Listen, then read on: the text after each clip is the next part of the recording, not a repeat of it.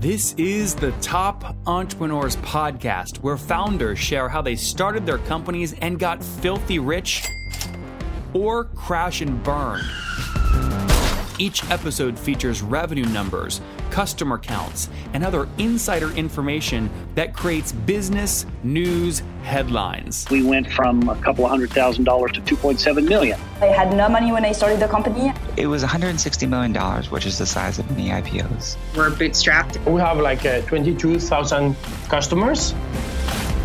With over 5 million downloads in a very short amount of time, major outlets like Inc. are calling us the fastest growing business show on iTunes. I'm your host, Nathan Latka, and here's today's episode.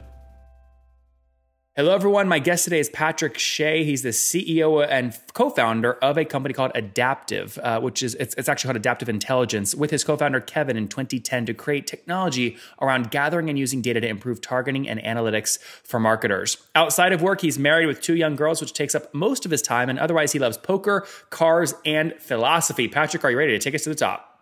I am. Let's go. All right. So tell us about the business. Uh, what do you do, and how do you make money? Uh, great. So we are a B2B marketing platform focused on uh, account based marketing for the display space. So we work with publishers and agencies to help them better target uh, a B2B audience um, using offline data that we've mapped to the online world. And how do you connect those two kind of offline and online points?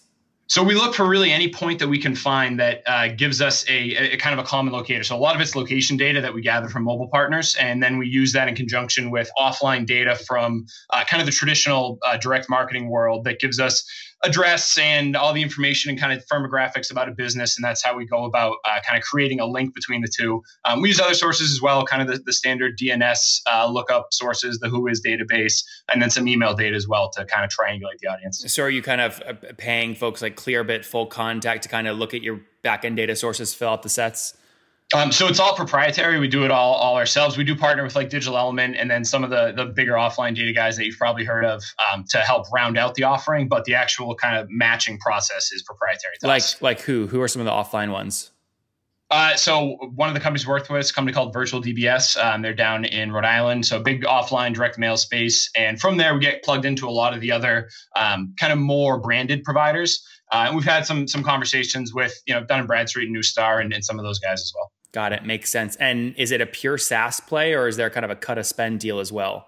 Uh, so it's not SaaS at all, actually. The way that that I'll, I'll, give you a little bit of a history of the business, and I'll kind of explain how we got there. So we, we really started in ad tech. Um, my co-founder Kevin and I worked at a uh, enthusiast kind of portal where we had a gardening site, photography, stuff like that. He ran sales, I ran ops. Um, this is around 2009 we saw the, the world was moving towards data, towards audience targeting, and uh, the kind of real time bidding environment provided the liquidity to start doing those things at scale. Um, so we built a product initially to work with publishers to help them gather all their first party data, realize who's going to their site, what those patterns look like, and then reach out and target them um, primarily as like an audience extension play. And that morphed into a greater focus on B2B, which then morphed into kind of creating our own unique data asset. Um, and once we had that, we had a, a compelling story to go out to ad agencies as well. So currently, the business is uh, entirely focused on B2B. We do work with both B2B publishers, like a Tech Target, a Spiceworks, Penton Media, things like that, and then directly with ad agencies and brands as well. And again, uh, and so, what's the model? the model, yes, the model is all CPM based, so it's all media consumption. Um, we take a little bit of a different tact from your standard kind of, you know, you look like the rocket fuels, the ad.coms of of the past. Um, so the the model's somewhat similar, but with the publishers, the revenue is very recurring because we basically become a partner, become an extension of their digital strategy, uh, and the the effect with the agencies is to really complement what they're trying to do with their trading desks already by giving them a targeting solution that they can't get elsewhere. Um, and that's really why we've been able to have really sticky relationships with the agencies.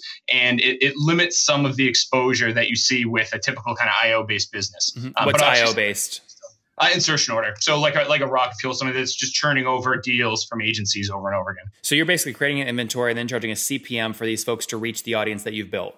Exactly. And the way we look at it, we're, we're really charging them for the data. Um, but the way that data is, in our opinion, most efficiently transacted in this space is by combining it with an impression, with all of the targeting, and then with the analytics that kind of comes afterwards. So our, our whole platform measures, you know, which companies are going to a, a client site as a demand-based sort of model. So doing account-based analytics, which companies are downloading white papers, generating leads, things like that.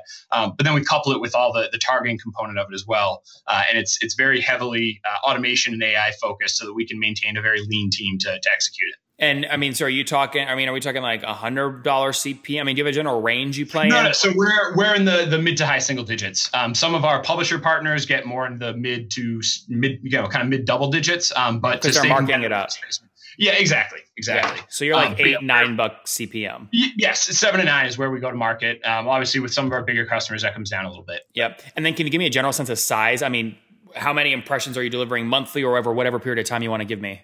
Sure, sure. So uh, let's see. Monthly, we're probably it's in the hundreds of millions. So you know, somewhere in the the 300 million range, somewhere around there. But it, varies by month. Um, we're definitely heavy in Q4, so we're a little bit heavier at this time. Uh, we're working with about 220 clients uh, this year. We'll end up ending the year billing about 220, 225.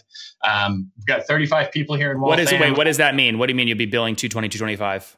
Uh, 225 different unique clients. So oh, a, a, publisher would be one client, and an ad agency would be a different client. But that publisher could be 50 different brands that we're actually working with. Got it. And you were going to say team size. Uh, so we've got 35 uh, here in the office, and then we have five contractors as well. Okay, great. So 30. Those guys are all local, Waltham, Cambridge area too. Boston, good. And have you bootstrapped this thing or raised capital? Yep. So we bootstrapped it from the start. We've never taken any funding. That's great. Now, if I do that 300 million kind of impression number you just delivered and divide by a thousand to bring it down to like a CPM, there's basically 300,000 there. I can multiply that by eight or nine to kind of back into your revenue. Is that accurate? Uh, yeah, like I said, we are a little bit seasonal, but we're we're in the, the double digit millions for, for revenue. For revenue, yeah, and that just to be clear, that's not like volume going through you or something like that. That's actual revenue that's after cost of goods sold. Right. Yeah. yeah, yeah, yeah. Good. And um, yeah, that I mean that puts you at like if I just directly multiply, that's like 2.7 million annually, I think, right? Uh, for revenue? Yeah, if I take 300,000 kind of, you know, times $9 per those 300,000 CPMs at a thousand bucks each, or sorry, at a thousand impressions each. Uh, let's see. Let me just let me just grab break. I'll just tell yeah. you exactly impressions we did last month. Um, oh, that was a monthly number you gave me, not annual. Yeah, that was, that was monthly, not annual. Oh, so, got it somewhere in, um, like I said, we're seasonal, so those numbers are heavy for Q4. Yeah. Um, so you could you could cut that maybe down a little bit and then annualize it over the year, and you'd be in the ballpark. Yeah. Well, I mean, so can I? So so so okay, yeah, cut it down, annualize it. Uh, I mean, let's say you're doing. Well, I mean, that puts you over. I mean, you're doing billions of impressions then annually. Oh yeah, absolutely. Yeah, yeah. I mean, so interesting. Uh, tell me more about funding history. Have you raised or you're bootstrapping this thing? So we bootstrapped it um, from the beginning. We it was just the two of us. There wasn't really much of a much of a product, but we kind of had a few good connections in the space and started running some campaigns as a purely managed service and then really tried to parlay that into hiring a contracted tech team, building a platform, establishing a DMP, getting that out into the publisher space. Um, that was another reason why we went with the publishers early. When we work with somebody like a Tech Target, they already had 100 sales reps out in the field talking to Dell and Lenovo and HP and all those guys, and that would have taken us months, years to break into on our own. Yep. Um, so we really focused on the Boston market, especially. That was kind of taking advantage of our network, um, and then we just kind of reinvested as much as we could into to grow the company, to grow the team, continue to build more technology. And what year did you cross the million dollar mark in revenue? Uh, 2011. We were just shy of the million dollar mark in, in 2011. Okay, that's pretty good. So that's 9, 10, 11. That's three years after launch is pretty good. Uh, so we actually started in 2010. So oh, yeah, it was 2010. 2010. first year, um, and then 2011 was we were we ended up just shy, and then we ended up about about double that the following year. So that's good. And then can you round that out for us? Like just in 2016, what did you guys do total, and what's your growth rate year over year? Uh, so growth rate year over year is between 40 and 50 percent. Um, we've doubled since the end of 2015, um, and like I said, we're in that it, we're, we're in the early double digits in the millions. Yeah, yeah, yeah, got it. So, but you you've broken the 10 million dollar mark already. So, what do you do with the company? I mean, do you do you want to keep kind of doing this model where you got to go close and win deals? It is pretty predictable revenue because you're charging on the CPM basis, and it sounds like they're renewing. But do you ever kind of get into the SaaS model or anything else, or no? Yeah, so I, I, think that there's there's players in the space like Demandbase is probably the the closest uh, competitor to us that has a similar offering but goes with the SaaS model to, to execute it. Um, and I think there's a lot of advantages of that model. Obviously, the revenue predictability and things like that. Um, you do sacrifice a bit of margin, and it's kind of a different approach. You're going to the clients instead of the agency, so it doesn't take advantage of our immediate strengths. So I can see a path towards getting there. Um, but what we really want to do right now is take all the technology that we've built that serves the agencies incredibly well and, and use that as a path to get get closer to the clients and provide them value. Um, and at this point in the company's life cycle, that that value really can flow back through the agencies if we're giving them additional intelligence on you know who's going to their site, what companies are interacting, and how that um, you know kind of dovetails with their sales funnel and, and that type of stuff and then have that affect agency spend that's great for us for now. And then we can use that to build a stronger relationship directly with the client in the future and figure out a way to, to kind of marry those two. So it's doing a lot of the same things that a saas business would do for the client but essentially you know getting the money in a different model which yeah. has benefits it is pretty predictable though right? I mean it sounds like you're ret- i mean are you retaining more than 80% of your customers year over year? Well more yeah we've lost see uh, in terms of a significant customer we've had a few significant customers decrease their overall spend but we've never really lost one. Uh, so that that is always a risk but it is fairly predictable. And you and the, the customers where we did see that kind of decrease were really remnants of the early stages of the business where it was kind of just a more basic offering. And as our business evolved and as their business evolved um, we just kind of went in slightly different directions so we're able to still provide some value, but as things have changed, we've focused in other areas. Yeah. Um, but in terms of our, our kind of sweet spot of client, we really haven't lost any of those. Yeah, I mean, and these are these are clients you can afford to put a lot of touch on. I mean, at 225 customers and over 10 million in revenue, that means each one's paying at least what 3,700 bucks a month, probably on annual contract. So you can afford to put touch on it. Right. Exactly. Yeah. Interesting. And, and another big big piece of that for us is again we bootstrapped the company and when, when it was just the two of us we were trying to manage a few hundred digital media campaigns a month just between the two of us and grow the business and hire and everything else um, so we put a lot of effort into automating the whole process earlier on. Um, so we've got 35 people here, but we don't have any traffickers. We don't have any really basic campaign analysts. Um, most of that work is all done programmatically with our algorithms and APIs and things like that. So we'd probably be closer to like 60 people if we hadn't done that and spent that kind of time earlier on to, to build those uh, routines and those tools. Um, so that also just lets us put our people more focused on the client and less on just the day-to-day tactical uh, kind of churn. Guys, I get asked all the time, Nathan, you host all these interviews, hundreds of them per month. How do you do them efficiently? And guys, the answer is simple. People always agree to my calendar, back to back meetings. I batch my interviews to stay very efficient. And the way that I do it is I use a tool called Acuity Scheduling at nathanlatka.com forward slash schedule. And the reason I use them is very simple. They keep my no show rate very low because they send out reminders about when the interview or the meeting is coming up. And also, they make it very easy to schedule time, right? I don't have to go back and forth via email 10,000 times with people I'm trying to meet with. Okay, at nathanlatka.com forward slash schedule. Helps me so much. And by the way, look, I like have so many meetings. I'm the best at meetings. Okay, I do them back to back, very, very efficient. You guys know me. Many people say I'm the most efficient they've ever seen. Okay, so I use the tool. It's so efficient. And by the way, I got Gavin. I said, Gavin, he's the CEO. I said, I want a great deal for my people. He said, Nathan, well, most people get a 14 day trial. Isn't that great? I said, no. He's given us a 45 day free trial at nathanlatka.com forward slash schedule. That's not going to stay up forever. So go get it now. nathanlatka.com forward slash schedule. So how do you make yourself rich from this, right? Do you you and your founder just say, you know what, we'll keep we'll keep EBITDA really high. It's bootstrap, so if we want to take out money one one year, we can afford to do that. I mean, is that how you do it? Um, yeah, I mean, hey, no, nobody wants to pay taxes twice, so we try and be as efficient with the the kind of fundamentals and the economics of the business. Um, but we try and put as much back as we can right now because while we're you know we're pleased with the revenue numbers that we're at for for kind of how far we have, there's a we've got a long runway in front of us. Um, so we're still trying to hire as quickly as possible. Uh, you know, do things like take more space. We've got a few hardware deployments to make and things like that. Um, but yeah, there's always going to be kind of some left over. So so you do that. But our long term plans.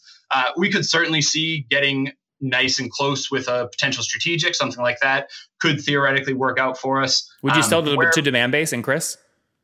Um, we haven't we haven't had those conversations yet. I'd I'd rather beat Chris and Demandbase to, to be honest with you. They're big. Um, he was just on. They they just they're between 400 and 600 customers. They just broke or they're getting close to breaking 100 million bucks in ARR. So it's a good target to go yeah, after. I, I agree, and that's that's kind of the the the advice I give everybody else is find the biggest guy in the room and go go try and take him down. Yep. Um, so that that's kind of how we'd view it. We can continue to run a profitable business, continue to grow it, make it something really big. At that point, hey, maybe somebody else, a strategic, wants to step in. Um, you know, we're well away from any sort of IPO conversation or anything like that. Um, so yeah, we have a profitable, growing business, and the given that we've never taken any funding, we probably treat it a little bit differently. And I can't put myself in the shoes of a, you know, a kind of a funded founder. Um, but it's it's we care strongly about uh, kind of sustainable growth and, and building a business that's going to be here in five, ten years, not trying to run right down to the razor um, and kind of roll the dice and see what happens. So yeah. it's we're trying to moderate, you know, aggressive growth with stability. All right, good. Let's wrap up here, Patrick, with the famous five. Number one, what's the last book you read? Uh, so the last book I read, well, I'm reading right now, uh, at least for business book, is The Leader's Bookshelf. Um, the last book I read for uh, just more personal was um, escaping me, but I'll, it'll come back to me later. But yeah, Leader's Bookshelf. Number one. two, is there a shortcut all the other business books? Is there a CEO you're following or studying right now? Um, Elon Musk and Jeff Bezos would probably be the two that I kind of admire the most. Number two, uh, what's your favorite online tool? LastPass simplifies everything. Keep it all secure. I like it. Number four, how many hours of sleep do you get every night? Uh, usually like six or seven, but I'm kind of a night owl. It's good. Okay. And what's your situation? Married, single, you have kids? Married, two kids, one and a half and four. Oh, you're busy. How old are you? I'm 32. All right. Last question. Take us back 12 years. What do you wish your 20 year old self knew? Um, so I would say 12 years ago was right around 2005, and I was playing a lot of online poker then. And like in 2006, that all went away. So I would tell my 20 year old self to never leave the poker table for the entirety of that year. Don't leave the poker table. There you guys have it from Patrick. He went from poker to launching his own uh, company, Adaptive. They've since grown from 2010, totally bootstrapped to a team of 35 people serving 225 customers up there in Boston. Again, B2B advertising, automation, high touch They've passed the $10 million ARR mark, passed the million dollar mark back in 2011. Super healthy economics. And again, I love that they're totally bootstrapped. Patrick, thank you so much for taking us to the top. Thank you very much for having me.